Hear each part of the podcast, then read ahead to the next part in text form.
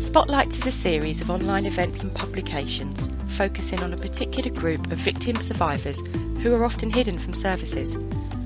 As part of SafeLives Spotlight on honour based violence and forced marriage, this week my colleague Deirdre met with Dr. Geetanjali Gangoli, a senior lecturer at the Centre for Gender and Violence Research at the University of Bristol. In her interview, Dr. Gangoli talks about her research for the HMIC regarding how victims and survivors of honour based violence and forced marriage felt about how the police responded to them, both during and after the crisis that had led them to contact the police. We hope you find this interview as enlightening as we have.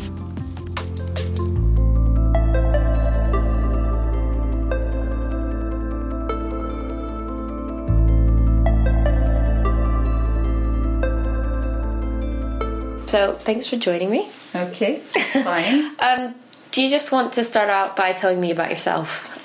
Um, yeah, so I've um, I've been working in the area of gender-based violence for I think about fifteen years. No, a bit longer than that, twenty years probably.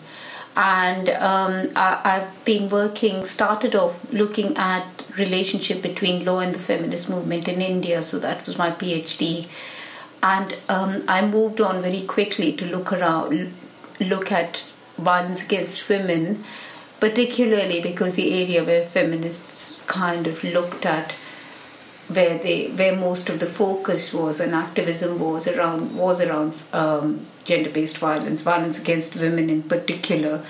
Um, and then I moved to the UK in 1999, um, 2000, and then started doing more work on ethnic minority women started off i think i was I, I was always interested in looking at the kind of slippages between forced and arranged marriages because um, a lot of marriages in the indian subcontinent as you know are arranged but uh, the degree of force within some of the arranged marriages can be quite subtle and i've been always interested in looking at that. So I've done some research around that in the Northeast um, and also around the question of whether women who experience forced marriage might be more likely to experience other forms of domestic violence like interpersonal violence or um, or not. And then um, did more recently I've been doing work on kind of conceptually exploring the question of what honor means in the context of honor based violence and also whether it's a useful term in of in itself to understand what we know. Um, so I suppose what I'm saying is, is there a difference between honor-based violence and other forms of domestic violence and abuse, or mm-hmm. other forms of gender-based violence, and is it helpful to treat it differently? Right. that's the question. That to give I'm, it that different label. Yeah, yeah exactly. Yeah. Mm, that sounds really interesting. Yeah. And I know that the research we're going to talk about today is some participatory research that you did around women's experience of the criminal justice system. It was particularly a victim survivors' voices and their experiences with the police. Yep. It was um, really, um, it was part of the HMIC, Her Majesty's Inspectorate of Constabulary inspection, which was actually looking at police responses mm-hmm. to honor based violence. So it didn't really look at the criminal justice system in general. So it's more specifically about the police's was, yeah. response. Okay. Yeah. And what made you do that research? Why were you particularly interested in it? So we were commissioned to do it. Um, I think, uh, well, we we're part of a large team, um, and uh, I think all of us have been interested in, particularly I've been interested in. Well, the question that I just raised are women's experiences of honor based violence. In what way are they different and similar to other experiences of gender based violence? And also, I'm also interested in how the criminal justice system responds to the, them. Do they treat them uh, black and minority ethnic women or women who ex- might be seen as exploring experiencing honor based violence do they see them as other women who might be experiencing gender based violence or are they treated differently? Hmm. And what's the difference and what is the you know, are there advantages in treating them differently? It may be that they are treated differently, and that's a good thing. Yeah. Or actually, it's not really helping them, and I think it's that. And I think it was particularly when we were commissioned to do this and we saw the scope of what we were asked to do. I thought it was really interesting because I think at the heart of a lot of research that I do is getting women's voices on their experiences of what justice means, their experiences of what um, the, their interaction with the police. So for for in this um, inspection, the police also evaluated their own practice. So And you did it around um, 50 interviews that you did with um, women who That's experienced right. honor based Yeah. violence. Yeah. And some of them had contact with the police and others didn't. So, looking at the at the survivors of honor based violence and forced marriage, for those who maybe chose in some circumstances not to report to the police, Yeah. What were kind of the barriers for them doing that? What were their apprehensions around for it? not reporting. For not reporting. Okay, so there were. Uh, it's it's quite complex, really. So in terms of barriers for not reporting, um, they they- there were very a lot of barriers. So some of them spoke about fear of blackmail. So you know, fear that they would lose their children, for instance, they would get into trouble with their family. Um, they were also worried about maintaining family honor. So, though while it was, they may have experienced honor based violence, but the act of reporting to the police was also seen as dishonorable, compounding the dishonor, if you like.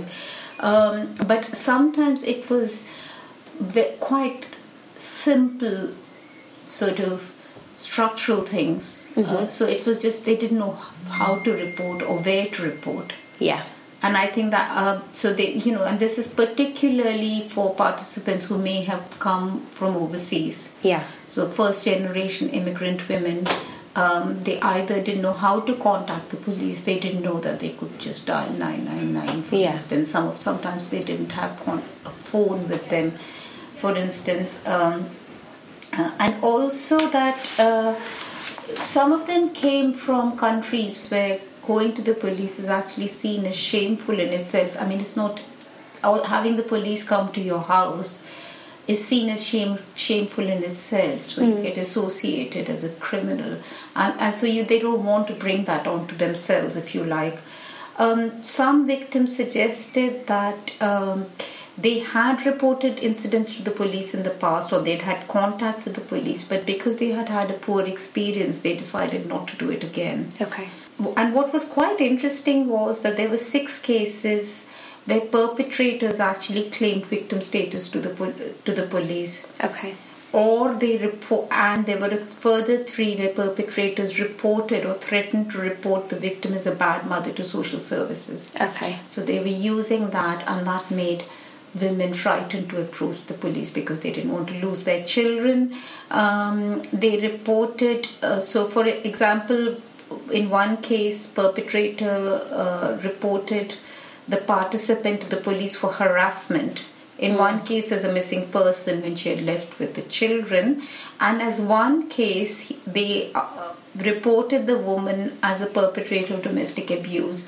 So they were being preemptive, mm. as it were, in those cases. So then, what actually takes place is when the police comes there at that point. Then, of course, they they start off with the assumption that the woman is responsible, and then, of course, she if she makes an allegation at that stage against the husband or her in-laws, then she's seen it's kind of seen as defensive.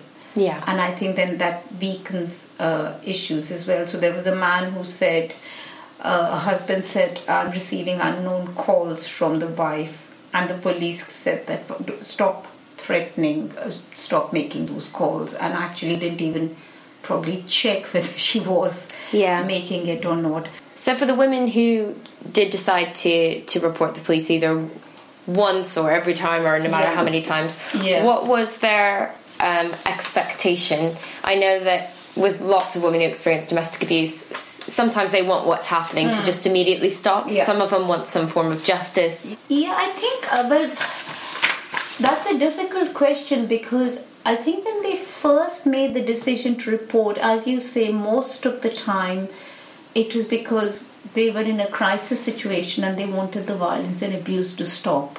Yeah. So they didn't necessarily have a long-term plan about what they what they were asking for. They didn't even know what would happen. Yeah. So they didn't really have an expectation. I suppose a hope that the violence would stop. Um, immediately, immediately in that moment. At that, yeah. yeah. yeah. Which is you know um, perfectly valid, but I think the long-term impacts they did.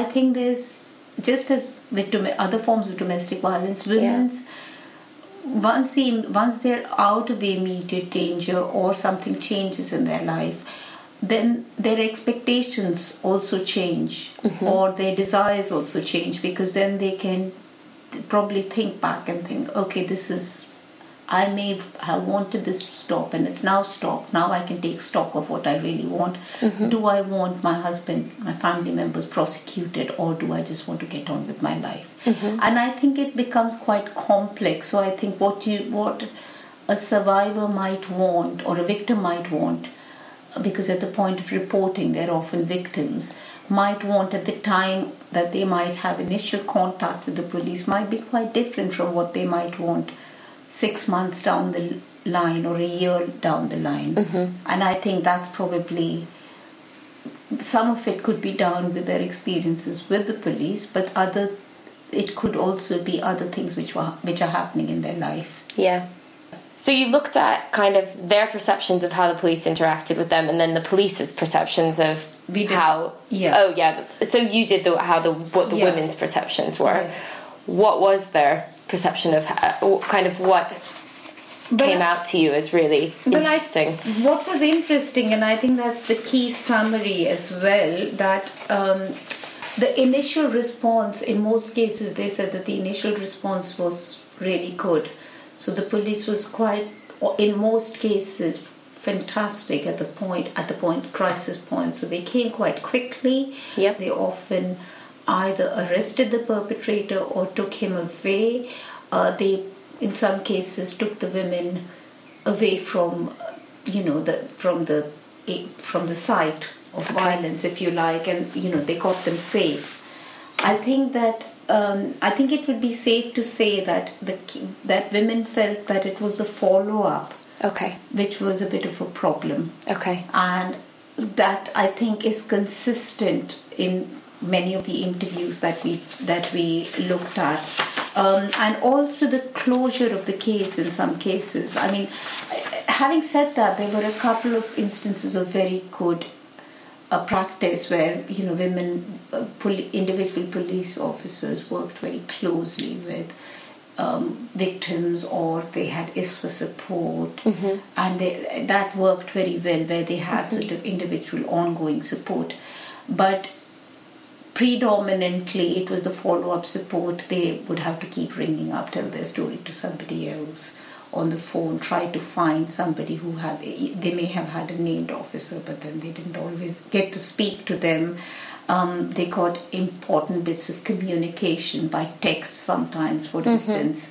In one case um, it's reported in here uh, a woman said that she was told by informed by text that her case was being closed mm. which you know you can see that police are very busy but for the woman it came as a bit of a you know it was pro- quite heartbreaking. Yeah. So it's those kinds of things where i think that it just after the initial contact that it is the sort of support is tends to slip. Okay. It seems quite inconsistent yeah. the level of support yeah. and advice that they get Absolutely. Yeah, I think it is inconsistent. Um, but I think it is consistent, and that is the thing that where the police response is the strongest is at the initial point of crisis. Mm. And it's later when women are seem safer that it seems to slip. Why do you think that happens? Uh, I suppose because that's police is probably. I mean, that again, I'm going beyond the report. Yeah. Speculating, but I presume it's because the police are probably trained to respond to crisis, Mm-hmm. and perhaps because they don't. I mean, it may be again. I'm going beyond the report. Yeah. I'm just thinking about the sort of wider work that I've done around this area because they probably police might believe that they're not there to offer support Yeah. and they they are there for crisis management and I suppose it's this question of what expectations women have from an agency and what the agency feels they're able to give you. So, for instance, with the criminal justice system, uh, women might want to go and have their day in court. For instance, if it if the if the court if the case goes that far, Yeah. but then they're treated as a witness, and it's the crime prosecu- prosecution service who might decide, for instance, that they can testify or not. Yeah. And then you, it's almost like they feel that, that that control might be taken away from them. Yeah, definitely. Yeah. Yeah. And I think it's that because that's how the criminal justice system is set up, and the police probably feels okay. We've we've made this woman safe. We've taken her to a safe place, either to a refuge or a B and B. Um, you know, and probably, hopefully, put her in touch with social services if she's got kids, and they hope it's their job to keep us. Yeah. And it's that I think that's the kind of missing link somewhere Yeah. to have that continued support. Now, Yeah. I suppose I'm not suggesting that the police does everything because obviously they, but it may be that it needs that's a gap that needs to be picked up somewhere. Okay. Yeah, I can imagine that it's quite a disempowering process. I remember when I used to work in court as an mm-hmm. IDVA and the disappointment when, and even the disappointment on the phone beforehand when they think, oh, it's not my case. I'm just a witness in Yeah. the in the in the Crown prosecution's case. Yeah. um, and they're making the decision about whether a charge goes forward with Exactly. or without me, and they can demand that I make a statement with or without my, you know, Yeah. consent, Yeah. and they can decide what to to. Mm. use or not use, and what to charge or not charge, and yeah, it can be quite disempowering and disappointing, Yeah. really. Absolutely, and I think that comes through as well. Um, uh, in and I think sometimes the experiences again of women who may have experienced gender-based violence, honor-based violence. It's with the police. It's not even that different from the experience that other women might have. White women might have. It's very similar, but again, it's complicated by the fact that some of them don't have language support. They may not have close family mm. nearby. They're in a you know st- country they haven't lived in for that long Yeah. so that obviously adds another layer of complexity to their experience which makes it even more frightening mm. so there was one woman who was attacked by her husband she was brought with her son to the police station at 10, o- 10 o'clock and she'd been injured her clothing was torn she was left to wait for 14 hours where she got and during that 14 hours she got one offer of a hot drink. That's it. And she, there was no food offered for herself or her child. Um, and then somebody came at 4 o'clock to give her medical attention. And at 6 o'clock in the morning she was spoken to by the handover officer. Uh, she was only questioned on midday the day after the attack. Wow. so that's kind of seems she was removed from the place where you know where she was unsafe, but then it was almost like nobody seemed to care for her, and I think it's those kinds of gaps as well. Mm-hmm. Now I suspect that if you you know the police are probably under resourced. I mean they are under resourced Yeah. and therefore that might explain some of it but these are kind of women's experiences about how difficult these things can be for them. I suppose specifically around honor based violence even with the initial contact um, there were women said that sometimes the police didn't understand their culture so they didn't understand how things worked in their family. So they didn't you know the uh, that why women weren't speaking Yeah. for instance, um, and and sometimes they said that they were very relieved, um, and because they came so promptly, um, but uh, sometimes they felt that if you had um, you know, if you had somebody from the same ethnicity as a responding officer, that could be a good thing because somebody who understood. But some respondents, some res- respondents felt it actually wasn't a good thing in their case because they just felt embarrassed. And there was this Asian um, woman who said that she got somebody who was from a similar ethnic background as herself, and he said um, to her um, you know, it's because I'm Asian as well. Uh, they are family. That's your mom at the end of the day. So if you feel it's good, you do not. Then uh, you do ever talk to them again. I mean, the, it was a sort of forced marriage case. So the woman felt uncomfortable because she was kind of being given this kind of, I mean, in my view, inappropriate advice, yeah. personal advice about how she should deal with something which was happening to her. Yeah. And he was kind of saying, okay, you know, he was using the shared ethnicity as a way of trying to probably give her some advice. And I think mm. those things can complicate issues as well, but in some cases it can be really positive. So if women understand, so if you have an officer who might understand your shared culture and you immediately understand that actually this is a problem which could be a problem for one particular culture, for instance, but may not be something which white officers might be familiar with, mm. then it they, they, there would be that level of comprehension that okay. can move the case forward. Yeah. so they don't have to explain what is happening to them because they already understand. Um, so uh, I guess that's the issue as well. I guess they they shouldn't have to be dependent on a lottery of whether or not they get an officer from the same ethnic background who's sympathetic to their situation. Really, they should be trained and aware. Exactly. Yeah. Yeah. I guess that's the issue as well that they should be trained trained and aware. Um, but yes, and that's the thing. I mean, there was this one. Uh, uh, you know, uh, there's one participant. She said she when the police entered her house, the mother-in-law was sitting there and the husband was upstairs, and she said that she couldn't talk to them with her in-laws in the house, and the police officer said.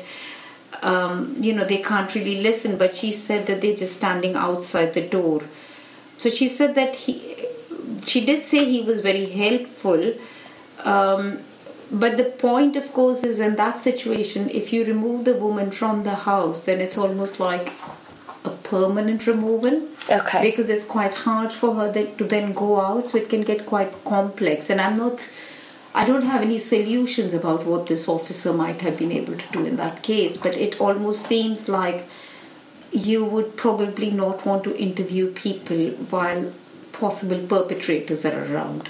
No, I think that's an a normal thing that most officers would and should know, but it kind of takes that added level of understanding to know that the mother-in-law could be could playing be a role in and, that, and that's where they yeah. kind of need that added awareness. Exactly. And so, what was your advice coming out of this, if there was anything? What was kind of your conclusion for them?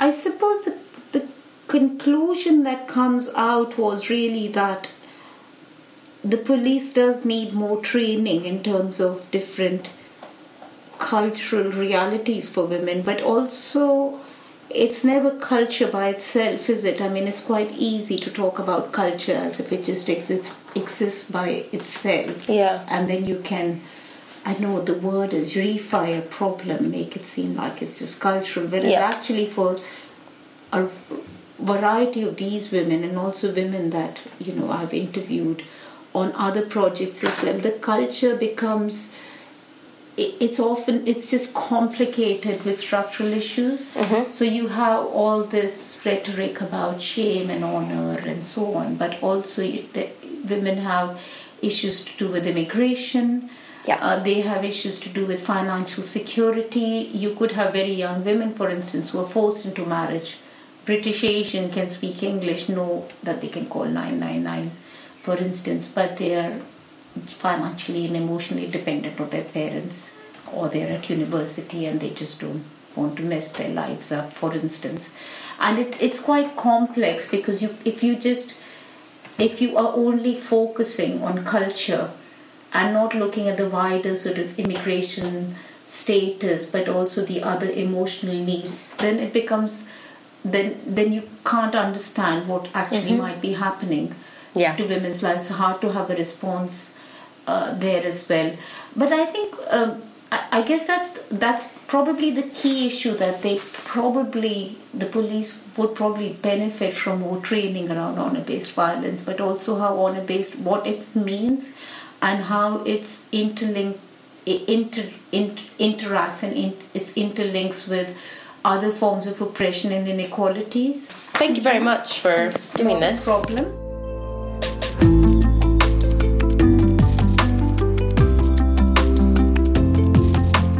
Thank you for listening. If you'd like to find out more about SafeLives Spotlight on honour based violence and forced marriage, please go to our website safelives.org.uk where we will be uploading new content every week until the 9th of June, each exploring a different aspect of honour based violence and forced marriage. If you'd like to participate in the discussion, you can join in the live Twitter Q&A conversation on the 8th of June between 10 and 11am. Just go to hashtag your choice.